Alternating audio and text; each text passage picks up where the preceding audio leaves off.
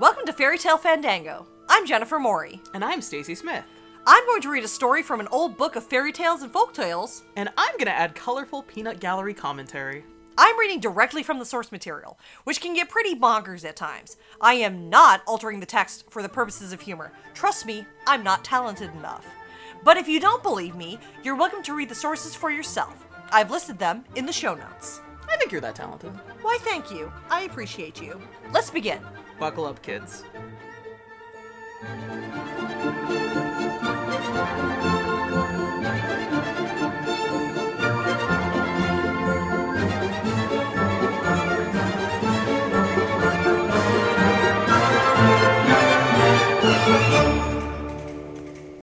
So today's story covers a topic you're actually interested in, Stacy. Oh? So I'm going to be reading from the Prose Edda, which is an Old Norse literary work written or compiled in Iceland by Snorri Sturluson in about 1220 AD. What was that name again? One more time for me? Snorri Sturluson. Okay, I just want to make sure I heard think. you correctly. I don't know. How's it spelled? Uh With several R's and a couple S's. Oh it's, yeah, that's a that's a lot of consonants. Um It's Icelandic, who knows? uh, and it remained almost unknown out of Iceland until about 1665 with the publication of the Edda Islandorum, which was more Norse stories. okay. It is the fullest and most detailed source of Norse mythology that uh, we know about, and there's seven manuscripts in total that have survived, six from the medieval period and one from the six- 17th century. None of the manuscripts is complete, and each has variations, right? So they're copies of copies of copies. Okay. So this is as close as we get to the full story. Closest we're gonna get to the the original. Yeah, because the the original originals have been lost to time because that's what happens when you write things on paper and then 800 years later you want them to be around but paper Well- degrades And on top of that, weren't these usually stories told by a campfire to one another, and then eventually somebody decided we're gonna put it on paper? i mean i'm sure it's stories that have been told through the oral tradition over time mm-hmm. finally they were compiled into manuscripts i mean that's the same with the greek stories about the gods and the roman stories about the gods like they weren't necessarily all writing this stuff down Right, right. But today's topic is from the Gilfane, Gilfagening, One more time? What? Gilfagening, That's what I thought. which is the tricking of Gylfi, where today, which includes, which is about the Aesir, the Aesir, the uh, the gods of like like Asir? Odin, Asir? Yeah. Asir, yeah. Is it Asir? I've always pronounced it Asir, so I know. I don't actually know. It there's an A E in it, so I'm going to say Aesir. it- Asir. Okay. That's that's what I'm saying. I don't. know, I just see these things occasionally, like in fan fiction or in a book once in a while, and I'm just like, I'm gonna pronounce that away in my head, and then somebody will make fun of me for it later when I eventually sound it out to other adults. I mean, y'all can make fun of me if you want about saying Aesir. Azir? A- Asir? I don't know. I don't know. Anyway, Anyway, which is basically the uh, the Aesir tricking this king of Sweden, King Gylfi, and these specific to- stories are Loki and Loki's monstrous children. ah, Loki. I well, okay. So I should probably preface. I I don't. I never gave a damn about Norse mythology really until the the uh The Thor movies? yeah the Thor movies and Marvel Which are totally based in real. which are totally based in reality. And Tom Hiddleston came into the picture and made me question everything about my sexuality, which is extremely rude of him, and I'm not okay with it. like, I guess I don't. Yeah, that doesn't speak to you. I know it doesn't, doesn't. speak to me. Tom Hiddleston could get it. Not that he would ever slum it with me, but he could get it. And I'm sure there's many a woman out there that would agree with me. Not all of them are lesbians like I am, but you know, it's still he could get it. So, and some of you are probably thinking, oh, Loki, cool. Here's the thing about Loki Loki's specific origins and role have been the subject of debate for a long time because no one can really nail down who Loki is or what Loki is, right? I would nail him down. What's up? What's up? So, in the 19th century, there was an idea that Loki is a god of fire, and that was brought up by Jacob Grimm, who you know from the Grimm's fairy tales. Oh, okay. there was also the idea that Loki is a variant of Lucifer or Satan, which was brought up by Sophus Bugge. And that was when, because at this point in the medieval period, so when, when the Poetic Edda and the Prose Edda were written, there was no Christianity in Iceland and Scandinavia. Hadn't made it there yet? Hadn't made it there yet. It got there a little later. So the idea came along that Loki is actually Satan and Odin is more God, right? Since Odin is kind of a father, but not really to Loki. I could see that. He's he's at odds with his father. It's I could see that And being and put- he's the one that, that and Loki fights against the Aesir heaven during Ragnarok, right? He's on the other side. Oh, okay. So that's that, that's one idea. During the 20th century, there was Loki as a hypostasis of Odin, which is basically the opposite of Odin, the other the other half of Odin. That was from Folke Strom. There's also Loki as a trickster from Jan de Vries, which is the most popular interpretation of Loki to this day. Is he's a trickster god. That's how I've always Yeah, that's the mean- most that's the most popular interpretation yeah, of that's how I've always assumed it, it was. I didn't know there were multiple variations of it. So today I learned. Well, there's also Loki as a literal spider, not a dude, but a spider. Anansi would like a word with you. Yeah, An- Anansi has entered the chat. Yeah. That was from Anna Birgitta Rooth. And then my favorite my favorite theory about Loki comes from Anne Holtsmark, which is no conclusion can be made about Loki. she just didn't want to put in the work. I guess. She's like, no, you're all wrong. I don't know who's right, but you're all wrong. I've got one more page of this essay I gotta finish. So here's my conclusion. There ain't no conclusion. So here's what we do know about Loki from the prose and the poetic Edda. He is a shapeshifter. He's kind of a dick. And he is the cause of earthquakes as a result of his punishment from the gods. Basically, he's been chained to a rock. See, Prometheus has entered the chat now. I was gonna say we're pulling from a lot of other uh, cultures. Interesting. Yeah, so like, As we start to move away from that from that central Mesopotamian era uh, area, not era, central Mesopotamian Mesopotamian area, and kind of spreading out to the north, and we're taking our mythologies with us. They're just changing a little as we move. Yeah. I mean, and if you learn anything about folklore, it's basically people telling stories, and people have always traveled within other communities. So if you're like, oh, this story originates here, it's like, well, maybe. You never really know because before we were writing stuff down, we were still talking shit to each other. It was before we had Netflix. We had to do something. Anyway, a little more about the prose edda. It comes in four parts: the prologue, the Gilfag, the Gilfaganing, which is the tricking of Gylfi, which we already talked about, the Skaldskaparmal, which is the language of poetry, That is very po. One more time. That is very poetic. Skaldskaparmal, Well done. I'm not even. I see it on the screen. I'm not even gonna try. and the Hatalal. Also, not gonna try that one. which is the list of verse forms. And you know, like anybody who's listening to this who's from Iceland or Scandinavia or anywhere, is just like, uh, no, it's actually pronounced, you know, listen, this is not one of the languages I studied. Record yourself and send it to us. That way we can hear proper native tongue, and then we can either try to play it later, or we can try to pronounce it correctly the next time we discuss it, or you know, you can make fun of us. Either yeah, because we're gonna, I'm gonna read from the Poetic Edda and the Prose Edda in the future, so let me know. but we are native Arizonans whose accent is very flat. So if there's any kind of uh, or uh, kind of Yeah, if there's any tonalities, Yeah. yeah, that's that's a little harder. that sort of thing is lost on us. Listen, I can speak another language, but scan anything Scandinavian is not it. And as we've established, I barely speak English, so you're not gonna get much from me. So the poetic Edda, or excuse me, the prose Edda was written by or it was compiled by Snorri Sturluson, who was an Icelandic historian, author, poet, politician, law speaker. He also wrote the the Heimskringla, which is a history of Norwegian kings. This is just. Are you just uh um uh, what do you call it? A sadist or not a sadist? Mas- Masochist. Are you just a masochist right now for for tough words and you just can't help yourself? I just like twisting my tongue around right now, I guess is how I'm gonna just do it. it's just self abuse in, in its finest. But he was assassinated on September 23rd, 1241, by men claiming to be agents of the King of Norway, due to obviously political reasons. And according to Wikipedia, quote, this act was not popular in Iceland or Norway. Drawn he was words. he was a he was a popular dude. But the translation I have today is by Jesse Byock, Dr. Jesse Byock, who is a professor of Old Norse and Medieval Scandinavian Studies at UCLA and also professor at UCLA's Cotsen Institute of Archaeology, and he specializes in North Atlantic and Viking studies. So, if anybody's going to translate the prose Edda, it's going to be this dude.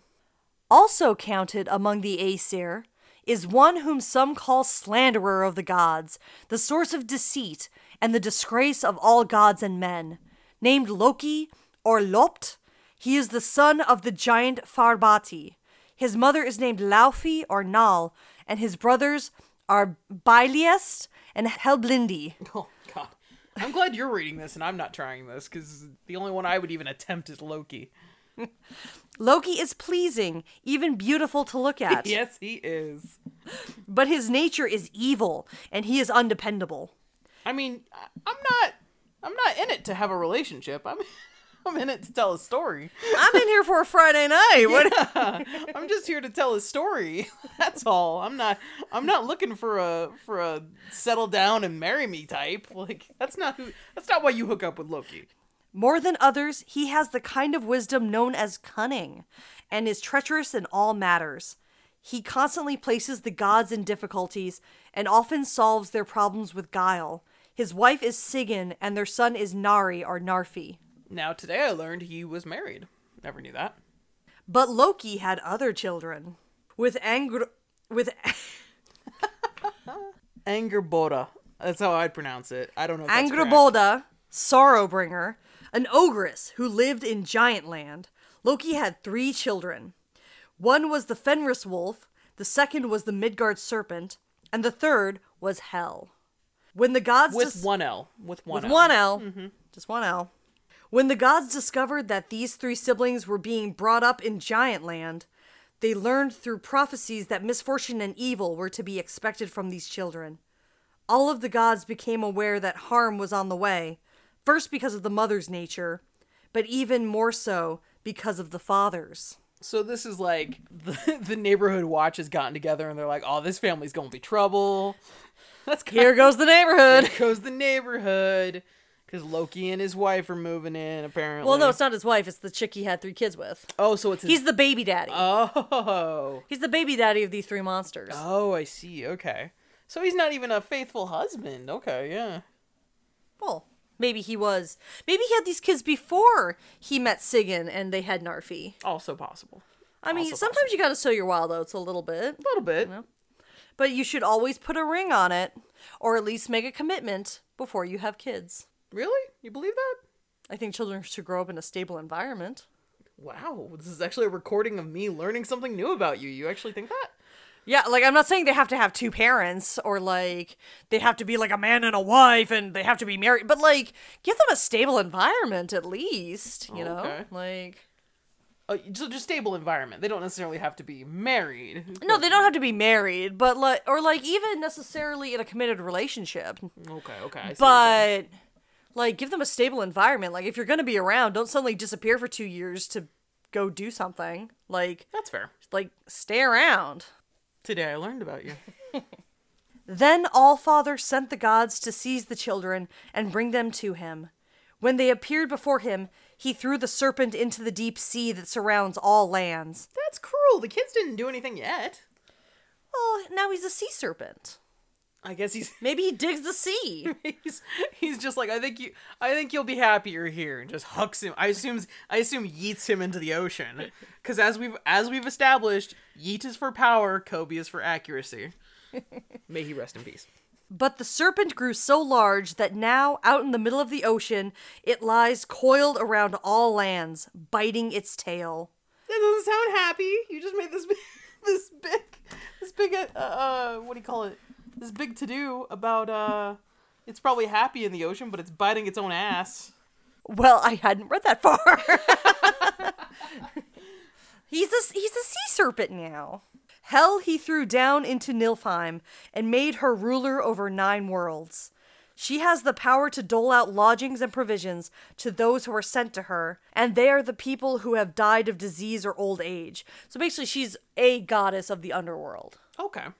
She has there an enormous dwelling with walls of immense height and huge gates. Her hall is called El Junir. You really. Her hall is called El Junir, sprayed with snowstorms. That's what it means. That's the translation. Suppo- uh, apparently. it's in brackets, so I assume that's the translation. I assume that's a translation. Her dish is hunger. Her knife is famine. Her slave is lazy. Well, that's not very nice. and slothful is her woman servant. The threshold over which people enter is a pitfall called fallen fallen da forehead. In today's episode, Jen mispronounced a bunch of words. None of us know. None of us know how to pronounce these words. I don't know. Listen, if there's more than like five syllables and like three and three uh, I think I've seen. consonants in one row, like I think I've seen one vowel since we started this paragraph. Like, fallen the forehead, which is falling to peril. Her bed is named Core, sick bed. yes. Thank God. Core, my man. And her bed curtains are named son of a bitch. and her bed curtains are named Blickjandabol, You actually handled that one well, in my opinion. gleaming disaster. yeah, that's how I'm starting to feel right now. I'll be 100% honest. That sounds like the color, like a color of nail polish, gleaming disaster. I would wear the shit out of that nail polish. Right? I think that's. I think that needs to be a nail polish oh, color. OPI, get on that. Yeah. She is half black and half a lighter flesh color and is easily recognized. Mostly, she is gloomy and cruel. I mean, that was me in high school. She ain't special.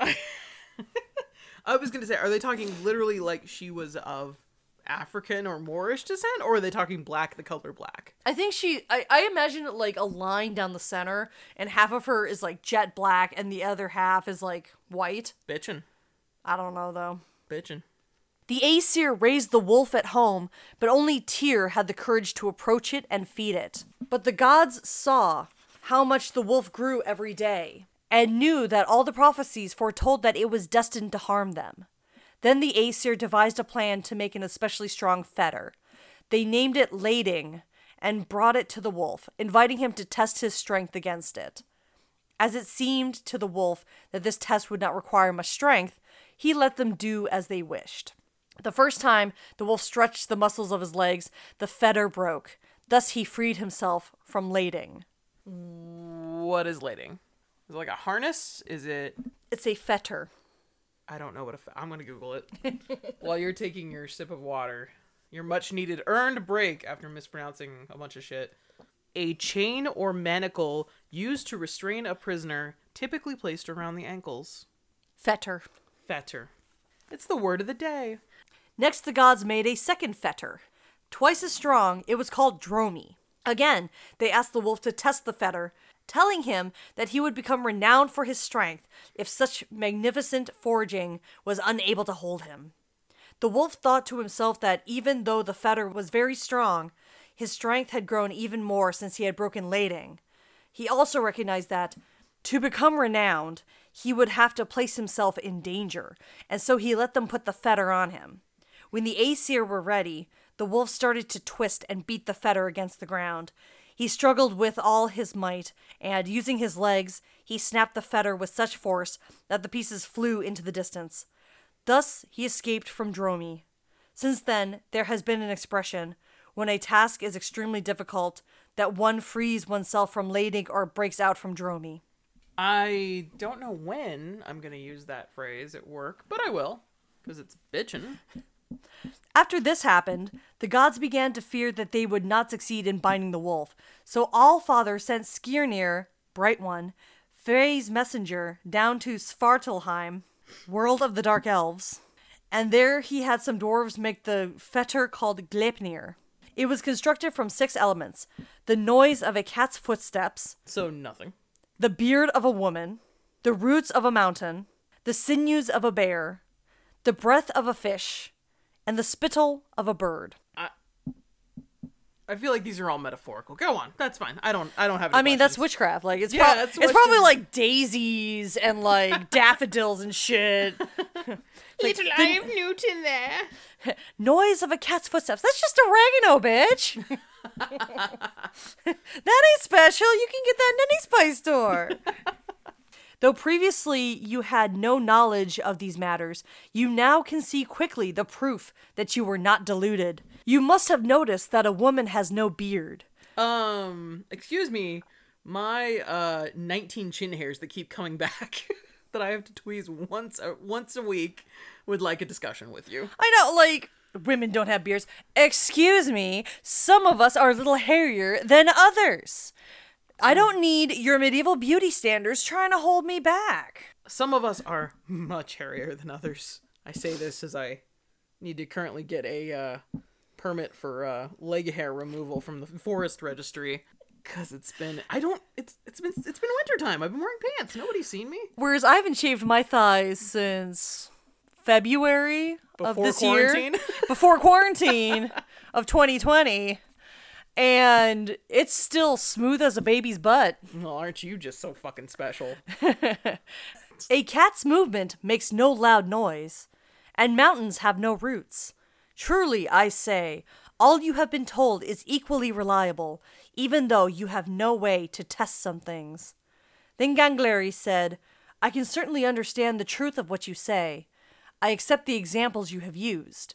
But what did the fetter look like when it was completed? Okay, ho- hold on. Who who who this bitch talking now? What? I told you they're having a conversation. The Aesir are having a conversation with King Gylfi.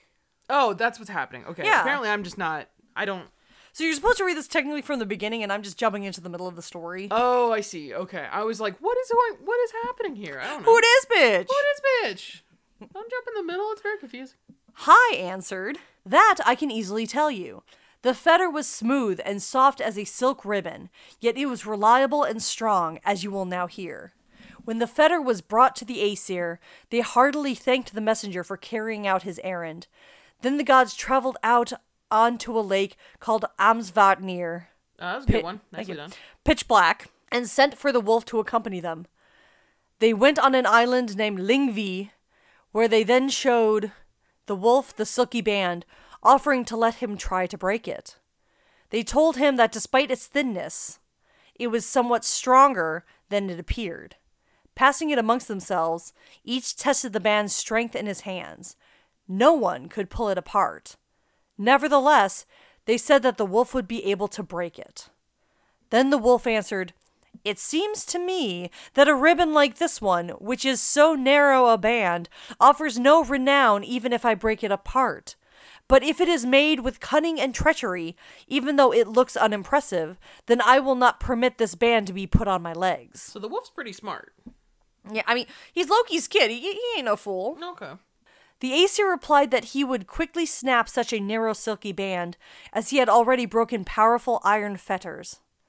But if you are unable to break free from this band, the gods will have no reason to fear you, and then we will free you. The wolf answered, If you were to bind me in such a way that I was unable to free myself, then you would betray and abandon me, and it would be a long time before I received any help from you. I am unwilling to allow that band to be put on me. Rather than questioning my courage, why not let one of you place his hand in my mouth as a pledge that there is no treachery in this offer? Hmm. The gods now looked at one another, realizing the seriousness of the problem they faced. No one was willing to hold out his hand until Tyr raised his right hand and laid it in the wolf's mouth. But when the wolf strained against the fetter, the band only hardened, and the more he struggled, the stronger the band became.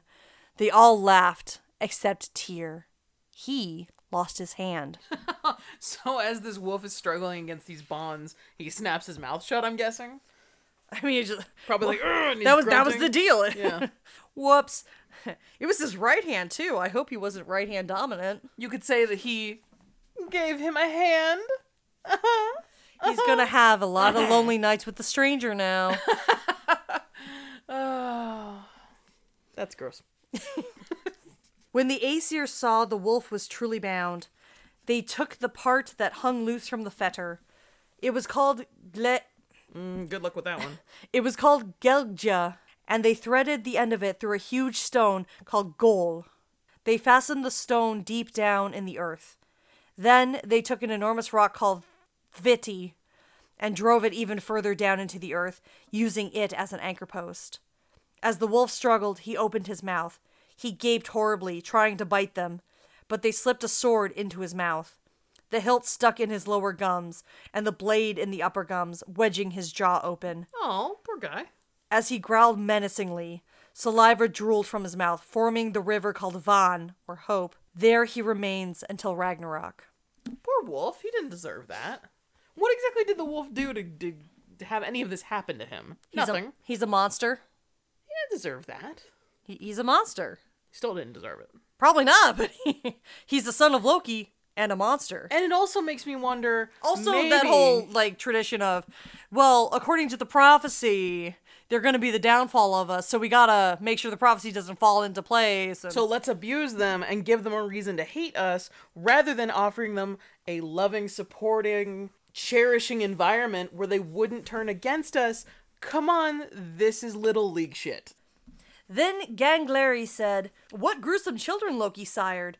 All these brothers and sisters are in themselves fearsome, but why didn't the Aesir kill the wolf since they could expect only destruction from him?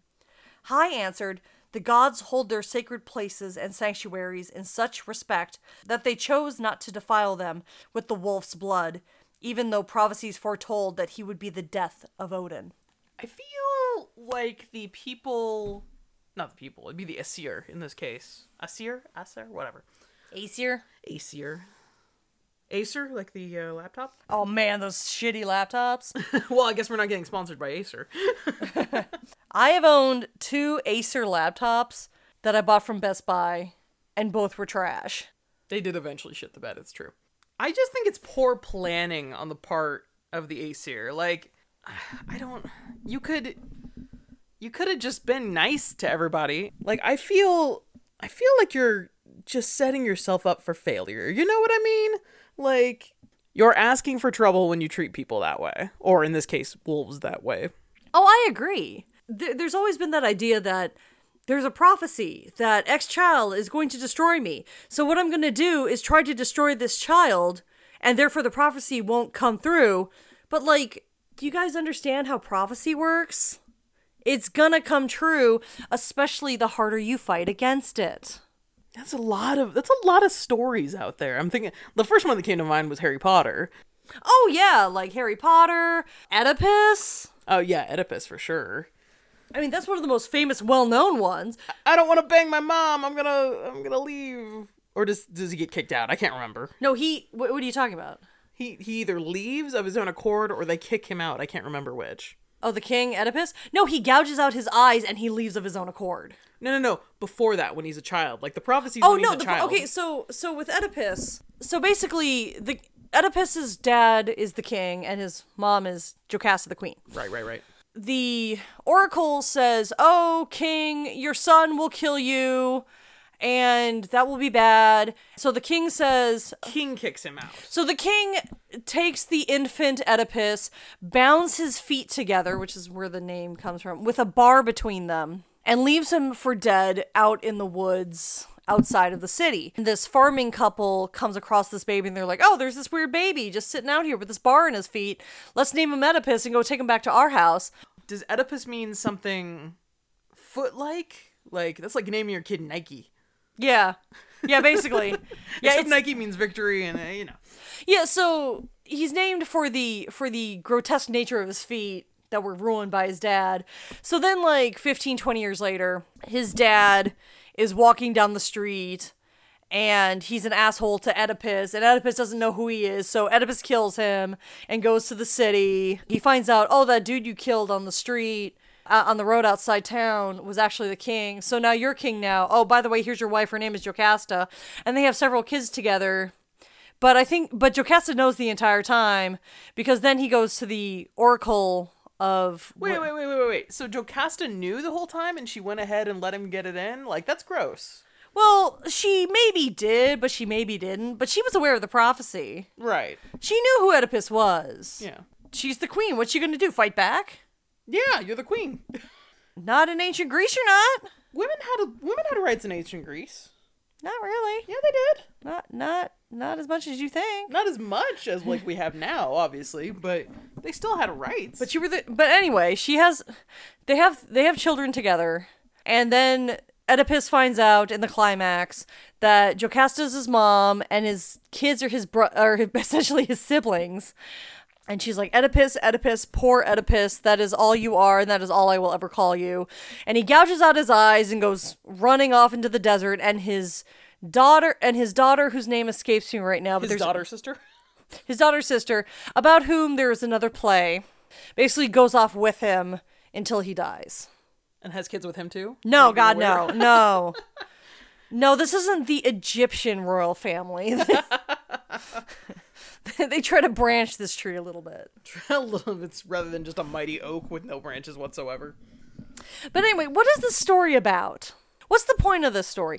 So, unlike the other stories we've touched on, where there's actually like clearly a theme or a message, this is this is mythology. So, This is just trying to avoid disaster. That's all I take from this. Yeah, so what they're trying to do is try to prevent Loki's children from overpowering them and The ruling class taking advantage of those who are beneath them. That's what it's about.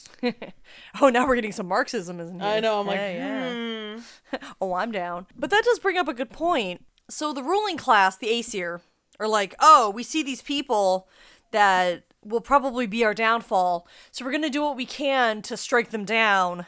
once again screwing up when you could just ally yourselves with the people and offer them better health care, you know, livable wages, maybe reform the police system. I don't know. am I leaning too am I looking too deep into this? Hmm. Yeah, but instead they basically make enemies of these people, not realizing that they're just gonna go off somewhere and gain more power. Come come Ragnarok. All you do when you when you oppress a people or when you cut or you cut them down, especially when they're already beneath you, is just create more enemies. Yeah. So they're not making any friends, especially with the wolf, who, once he's set free, is gonna wreck all your shit. Kind of like a self-fulfilling prophecy. Yeah. Like we But were discussing earlier. That's the whole thing about prophecy, though, isn't it? That you try so hard to fight against it, and the harder you fight against it, the more it's gonna come true. So basically, you kind of need to just accept the fate that's coming, or ball up and actually kill the wolf if he's such a danger to you. I'm personally of I mean you could do you could do that. You could kill the wolf, but like I'm personally of the opinion if you see something bad coming, what can we do to mitigate this that doesn't involve hurting other people? But that's me. I'm a humanist. That's my goal. I'm taking that from I'm taking that from a clearly humanist perspective where it's like, hey, can't help but notice this is going to be a problem in the future. Why don't we do some things to fix it before it becomes a problem? Or if it does become a problem, it's a much smaller problem we can handle at the time. Yeah, kind of like the rich men in their in their dragon dens, wondering why are all the lower classes so angry, and what's with all those pitchforks? Like, I'm gonna take my six hundred dollars and make a guillotine. Let's do it. actually, it might be two thousand. We don't know. Oh well, goody. Let's see. So we've made We're gonna end up on a watch list because of this. defund the police. but yeah, so North Norse mythology is is a bit of a trip. It's not something I've done too much looking into because I'll be 100% honest. Norse mythology wasn't something that really was on my radar until about a couple years ago with the publication of North Norse mythology by Neil Gaiman. That was we went to a reading with him, and that was genuinely excellent. Yeah. I'm like, oh, these stories are actually pretty cool. Let me go read some more.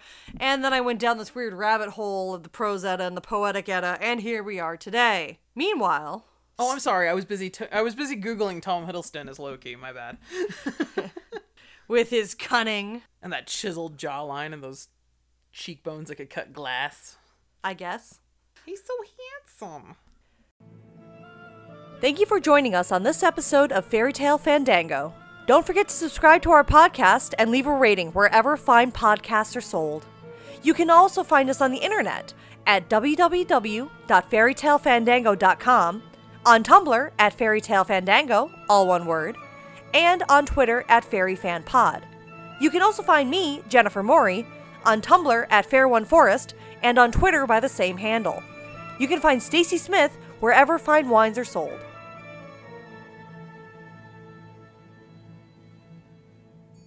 And remember, The real fetters were the friends we made along the way.